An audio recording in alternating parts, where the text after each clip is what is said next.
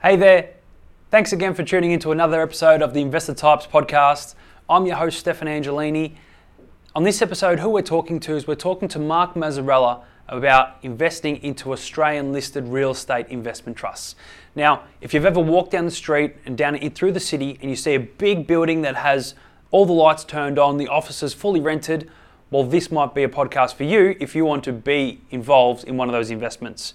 These types of companies, they're experts in ensuring that they have massive buildings that are able to rent out a lot of rooms. So, this is a real gem of an episode with a great man. His company invests about $1.6 billion of people's money into these listed Australian companies who invest into the property market.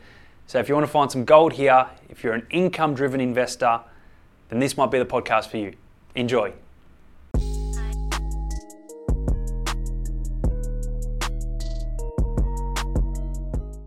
Hey everyone, welcome to another episode of the Investor Types podcast.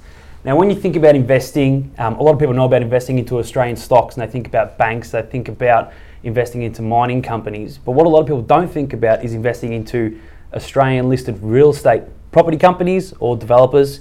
So I'm here with Mark Mazzarella, um, who is an expert in this field. So, Mark, thanks for coming on, buddy. Mate, an absolute pleasure. Can you please tell me who you are, what you do, and what investing in Australian listed property is? Sure. Well, I'm an assistant fund manager in APN Property Group's real estate securities team. So basically, what we do is aggregate investors' funds and invest that into publicly listed real estate securities called Australian Real Estate Investment Trusts. Mm-hmm. So that is basically um, the premise of our fund is to put money to work into the listed property sector. But taking a step back, me personally, I suppose, I'm a property valuer by trade. So I started my career at Ernst & Young about eight or nine years ago, mm. got qualified as a commercial property valuer, and then moved into sort of the finance and capital market space and have been at APN for almost six years. Right. So when you say looking at Australian real estate investment companies, so, so that are publicly listed, so anyone mm. can buy them. Yeah, that's exactly right. It's probably important to make a differentiation between a real estate investment company and a REIT, so a real estate investment trust. The real estate investment trust is basically a vehicle that's used to own the direct assets mm-hmm. and essentially derive all of its income, all the majority of it, from the rental income derived from tenants paying rent, much like yourself in this office. Right. So, So- they invest into big office buildings. That's exactly right. So, from office buildings, shopping centres, uh, industrial warehouses, Yeah. right down to the more specialist classes of, of assets like storage facilities, Yep. childcare centres, Okay. and even petrol stations.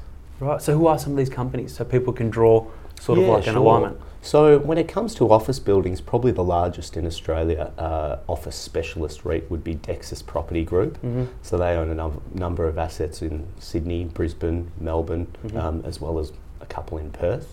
Then there's things like uh, Westfield, so Scentre Group, the Westfield branded shopping centres in Australia. Shopping centres, yeah. Yeah, and- Massive. And, then of course Vicinity Centres, which of course owns part of Emporium here in the Melbourne CBD, Mhm. and of course the jewel in the crown, Chadstone. yeah. Which obviously generate a lot of income from food outlets, Mm-hmm. from different retail outlets. That's right, department stores, a whole host of different retailers Yeah. essentially. so when you look at these companies and you try to decide how to invest into different companies, what do you look at? How do you value these things? Well, look, the first and foremost, most important thing for any real estate investment trust investor is the income. So we have a look at what are their prospects for delivering solid, growing income at the bottom line to the underlying investor mm-hmm. in the form of dividends. Mm-hmm. So we have a look at things like their rental income, how high that dividend yield is relative to what their share price is trading at, but also how defensive that is. Is it all coming from one tenant? Is it coming from thousands of tenants? Is it all staggered over a period of time? Is it growing? Is it indexed? So every year in Australia, a number of REITs have fixed annual rent increases, um, but others are indexed to, say, CPI, which of course at the moment is low. Mm. And so when you step through that, you have a look at, well, how good are the management team? What's their track record? Do they have a good leasing team? Because essentially, this is about leasing space. Um, are they good at allocating capital? Are they buying the right buildings? Are they doing the right things in the right markets? Can they add value? Yep. Can they spend some incremental money to repaint the walls or refit a section of the shopping centre to get better retailers in and drive some more foot traffic to drive sales? Yes, that's obviously a very high capital injection as well. Yeah, that's right. So these companies have to allocate money that they get in from investors Yep. between do we buy something, do we release something, do we put a capital into it to make it look a bit nicer and try to attract even better tenants? Absolutely right. Okay. Yep. And what are you seeing some of the trends at the moment? Are they going into, is there a lot of industrial, a lot of push for industrial, Mhm. retail? Is that really outperforming? Yeah, so at the moment, I think if we want to step through the major asset classes, office has been tremendously strong, Yep. um, especially in Sydney and Melbourne. Mm. Not so much in Brisbane and Perth, um, but they're definitely on the up in those markets. So Melbourne and Sydney's very much been led by um, a lack of supply. So supply and demand is important across every asset or investment class. Mhm. And basically, you've had a situation in Sydney and Melbourne where supply has been relatively constrained for a whole host of different reasons. Um, yet demand, funnily enough, from our benign economic conditions, has been relatively strong from corporates that need to be in the centralised areas Mm. of a CBD to undertake their business. Yeah. Um, so we've seen some very strong rental growth, and that's translated through not only to valuation um, and the book value or, or share price as well, um, but to the growing dividends from the office uh, Wow. dominated REITs. And then when you get into the retail sector, we are of course in a low sort of um, economic environment. Mm. GDP is moderate. Yep. Um, wage inflation is quite moderate and CPI is moderate. Um, and then you've got the structural backdrop of, of online retail. So online retail has been growing tremendously, um, but it's started to sort of plateau um, at around that 8 9% of total retail sales. Mm. Um, nevertheless, it's been taking a greater share of, of you know, the consumer's wallet. Yep. Um, so people um, are more likely to say buy something online than they were many years ago. Yep. Um, and some shopping centres have, have taken the hit on that. Yep. Um, very much the case that the shopping centres were in the best locations with the Mhm. best spread of retailers, like a Chadstone, um, are performing really well. Yeah. So you guys really take a deep dive when you look into different companies and what they do. And what I love about it is, so with listed real estate investment investment Mhm. trusts and investing into these kinds of things, is that you can do it with any sort of dollar amount.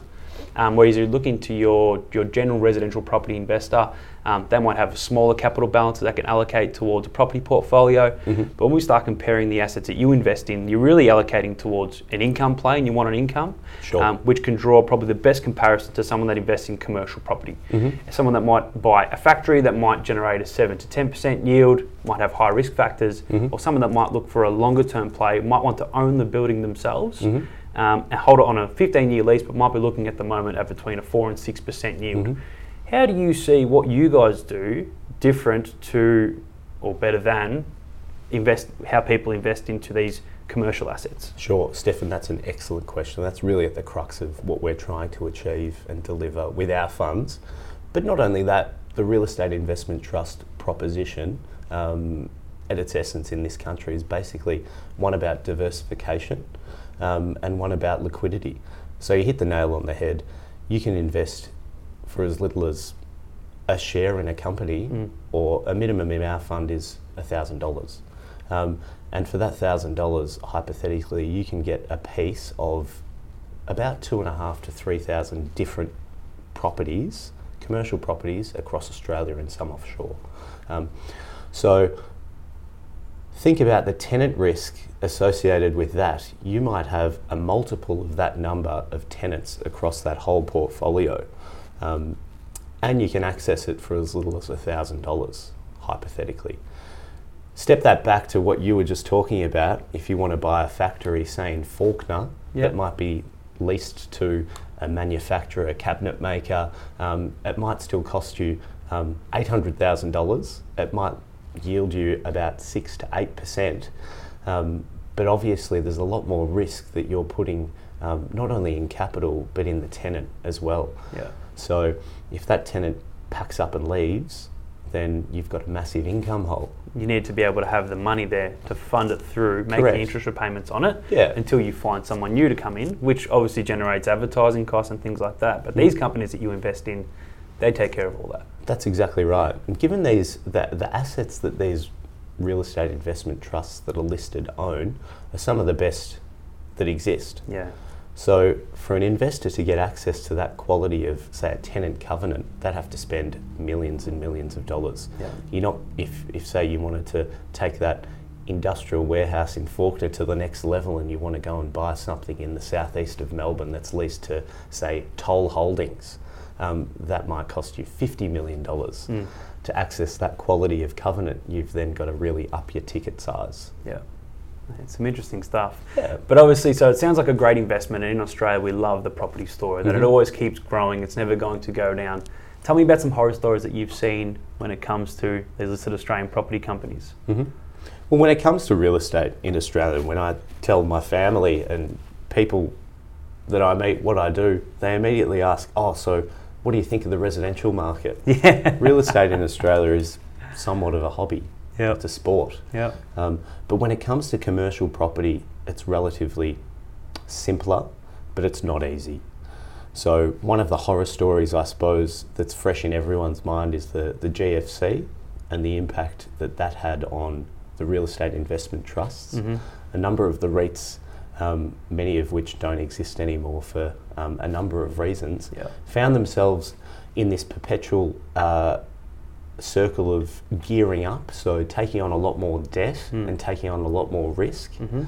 Um, so, for an example, I think the average level of debt, or indeed debt for some REITs, would have gone through to the 60% Mhm. loan to value. Um, whereas at the moment, the gearing across the A REIT sector is less than half that, so probably about the 28%.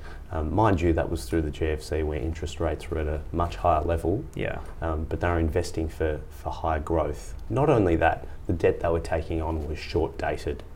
And that's where you see a lot of these companies start to fall over when their debt levels are too high. Yeah. The market takes a bit of a back turn. That's and right. they just can't fund the fund the repayments. Yeah, so they took the view, a lot of the REITs in the GFC, that, oh, well, I'll take relatively cheaper, short duration debt and just roll it over. Mhm. Um, but it came to a point where that debt market was frozen, not available anymore, Mhm. so they had to issue equity to recapitalise their balance sheets. Yeah. Um, but at the moment, And what that basically means for everyone out there is they ask the investors for more money. yes, Yeah. at a very low price, at a Yeah. time when a lot of people weren't too confident in how they'd managed. Yes, they their wouldn't reinvest, reinvest again. That's right. Yeah, okay. Um, step forward to today, and you've got REIT balance sheets that are in a very, very strong position with less than half the level of debt, but also that debt is long dated and, Mm. and there's a higher degree of, of fixed debt as Mhm. well. So if interest rates go up, um, the REIT's debt cost is relatively low because they've paid to fix the rate. Mhm. Um, and of course, the debt that they take out is can be five to ten years um, in duration.